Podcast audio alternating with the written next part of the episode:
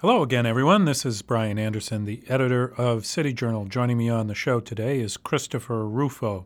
Chris is a City Journal contributing editor and a documentary filmmaker based in Seattle. He's also a fellow at the Discovery Institute. He's here to talk about his latest feature essay for City Journal. It appeared in the winter 2020 issue and it was released online over the weekend. It's called The Moral Crisis of Skid Row. You can check it out on our website and we'll link to it in the description. Embedded in the article is a three and a half minute film that was shot by Chris on location on Skid Row, and you'll want to see that for yourself. That's it for the introduction. We'll take a quick break and be back with Christopher Rufo.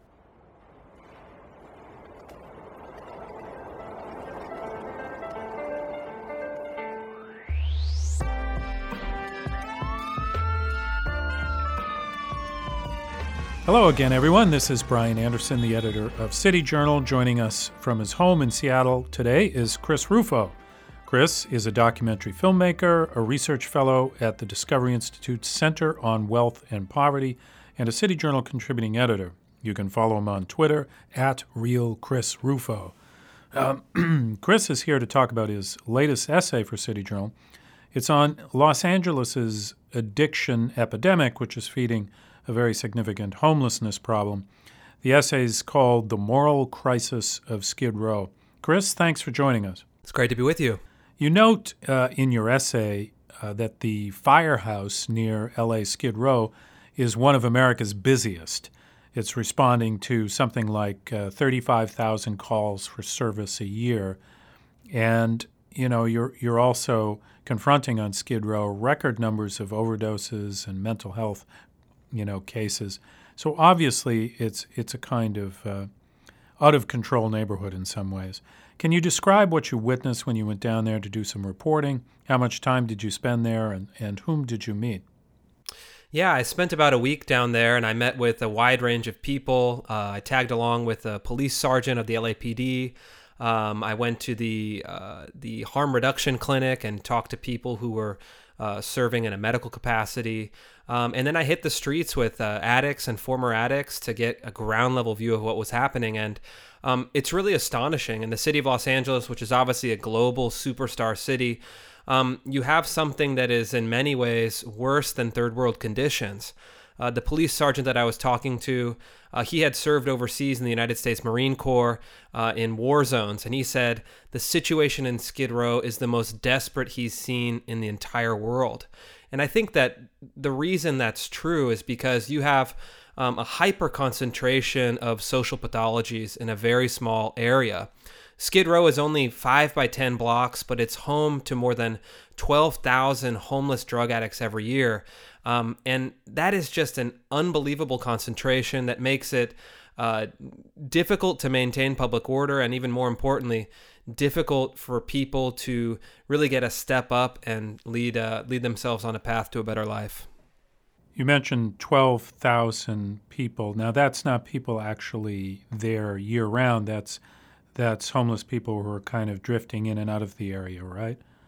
Yeah, that is. That's over the course of a year. And, uh, you know, the estimates on Skid Row vary. Uh, some people say there's about 2,500 people that are sleeping on the streets at any given time. Other people estimate it as high as eight or 10,000. I think the best estimates, it's probably around two to 3,000 people at any given time. But again, it's a rotating population that kind of drifts in and drifts out.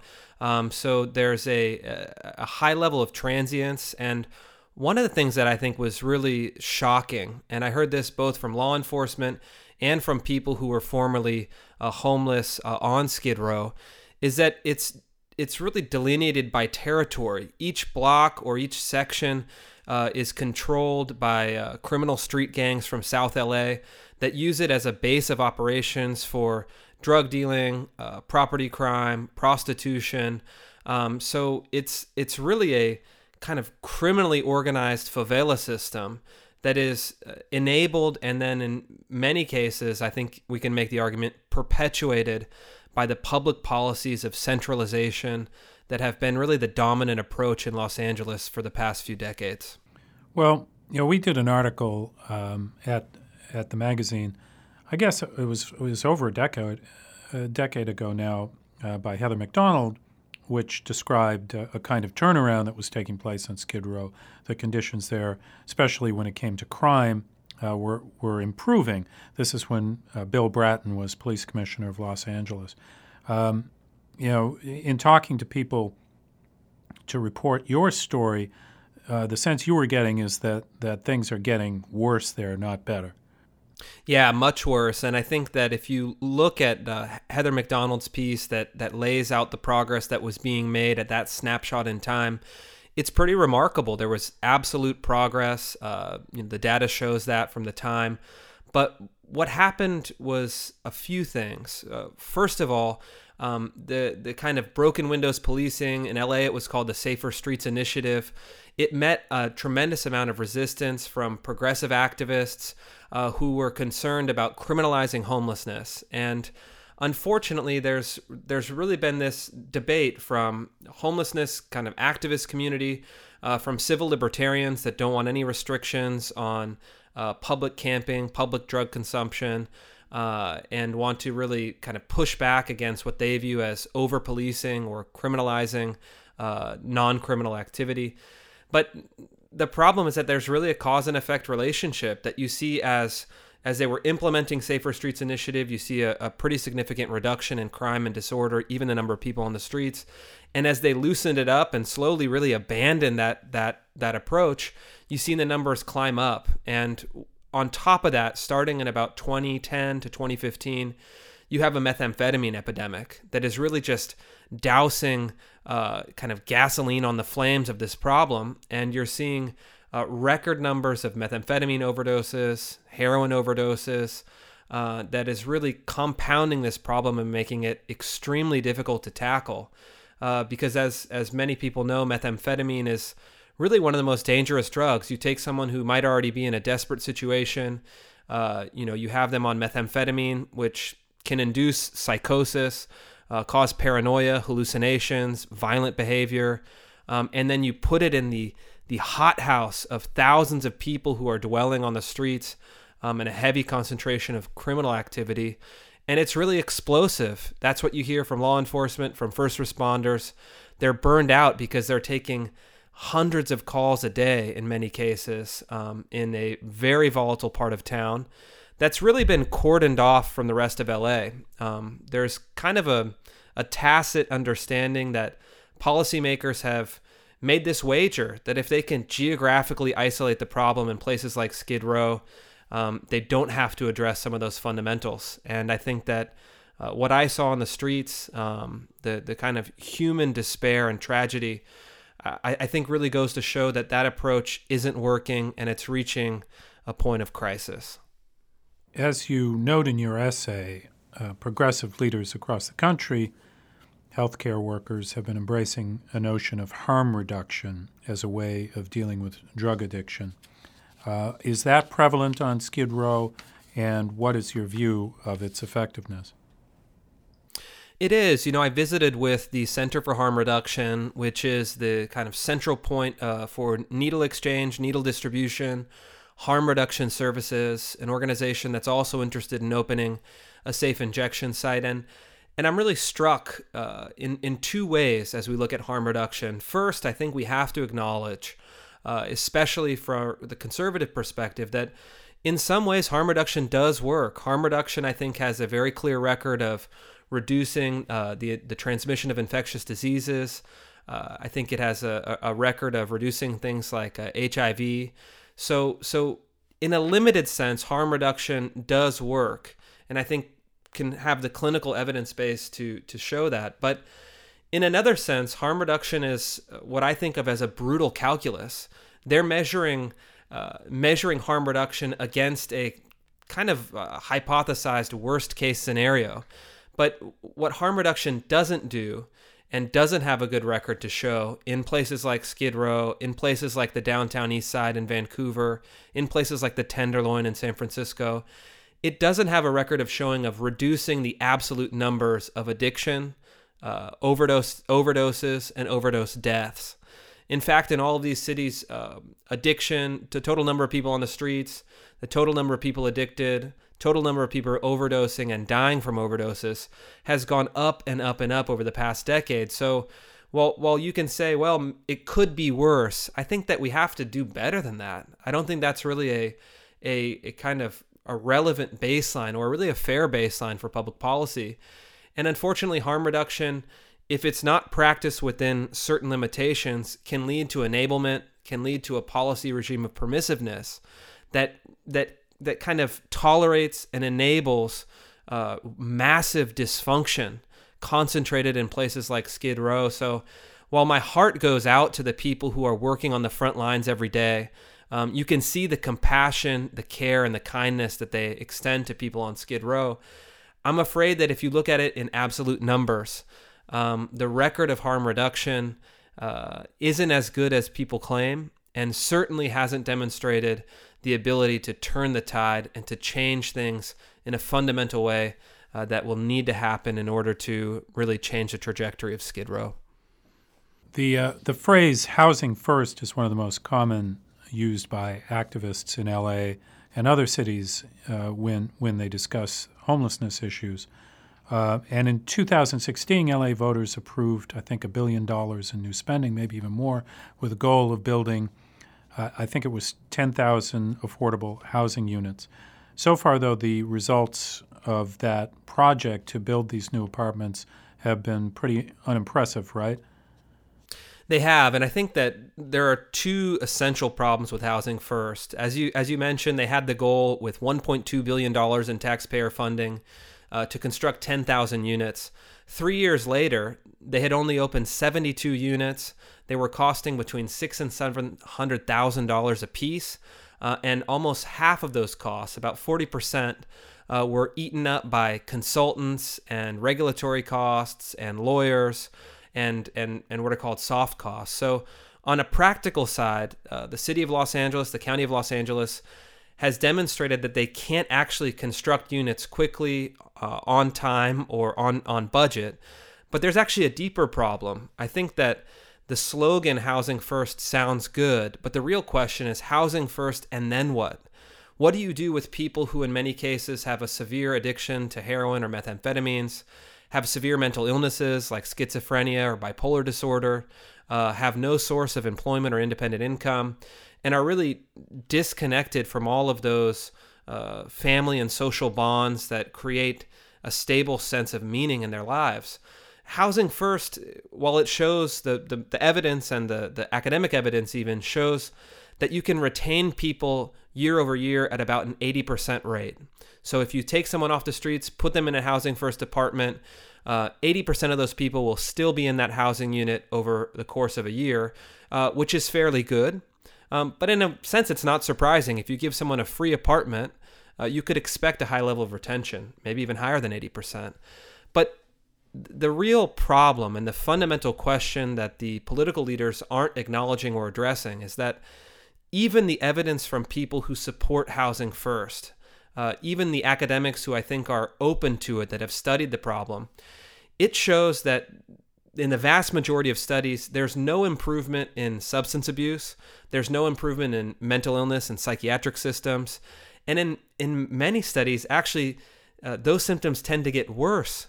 So that as you bring people off the streets, uh, in one study recently in Ottawa, Canada, of a housing first unit, um, the people who entered housing first actually had worse outcomes than a control group of homeless people who were left on the streets, which is just an astonishing thing that you have housing, you have services available, uh, but unfortunately, not a very good way to deal with some of those pressing human challenges and improve the lives of the people inside the physical structures.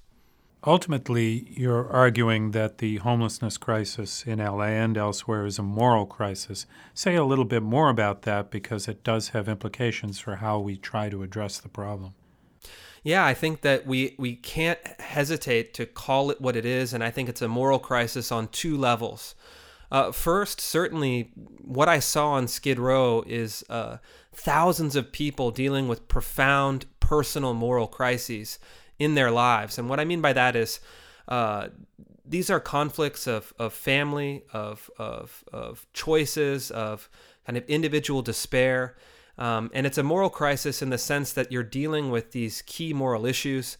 Uh, in many cases, there's high levels of of uh, drug abuse, prostitution, crime, and violence. These are really moral concerns. You see people that have a desperate need for social connection and family uh, and, and, and a real sense of community that I think is ultimately a moral concern. Um, but that's not to say that these are people who are, are universally having personal moral failings. Obviously, this is a, a moral failing of the wider community. Um, at the same time, I think there's another higher level that, that we can see a moral crisis, and that's at the level of public leadership. Uh, on Skid Row, I think that if you look at the uh, the amount of resources that are devoted to this problem, um, I think it's really a moral scandal that the public leadership in the city and county of LA have at it have at, it, at their disposal more than five billion dollars to spend on this crisis but they've failed to address the complex real world challenges and kind of hidden in abstract uh, abstract ideas of constructing housing or or or taking on this challenge uh, but but have failed to wrestle with those concrete issues that you see on the streets and I think that um, it's really a moral scandal that you have a a public infrastructure that has adequate resources to address the crisis but has failed to do so in a meaningful way. And uh, I think it's an abdication of leadership, um, and, and most importantly, an abdication of moral leadership to not be able to call out what is really happening and, and actually address it. Um, and I think that if you look at even Mayor Garcetti's press releases over the last few years, um, they've increasingly been geared towards uh, ideological concerns, abstract concerns, identity politics concerns, as you can see him uh, and the people around him disengaging from the more difficult challenges. And I think it'll take um, the public really to to reject that kind of leadership uh, by abstraction and demand accountability for the real human issues that are plaguing the city. Chris, you've got a new full length documentary that you've finished and are rolling out. Uh, do you want to take a moment just to talk about it? and where our listeners can go to find out more about that.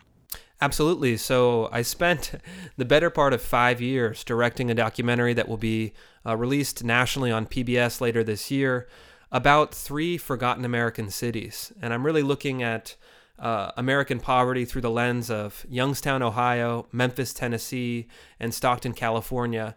And uh, I think what I learned making this film and what I try to convey uh, through the stories is that um, we often think of poverty as an economic problem, but really it's a, a much like Skid Row, honestly, it's a social, cultural, and human problem. So I followed families over the course of about three years that are struggling to uh, to make it through this really brutal uh, reality of these fallen cities. Um, and I also suggest a way forward for the revitalization of faith, family, and community, and economic opportunity.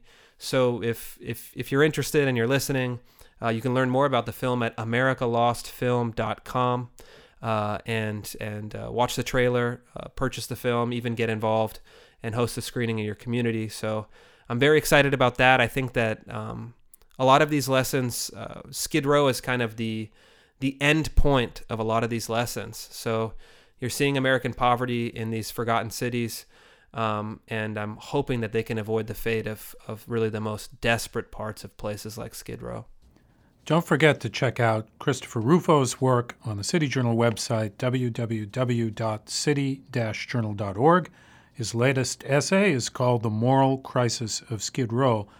We'll link to his author page in the description, and you can follow him on Twitter at RealChrisRufo. You can also find City Journal on Twitter at City Journal and Instagram at City Journal underscore MI.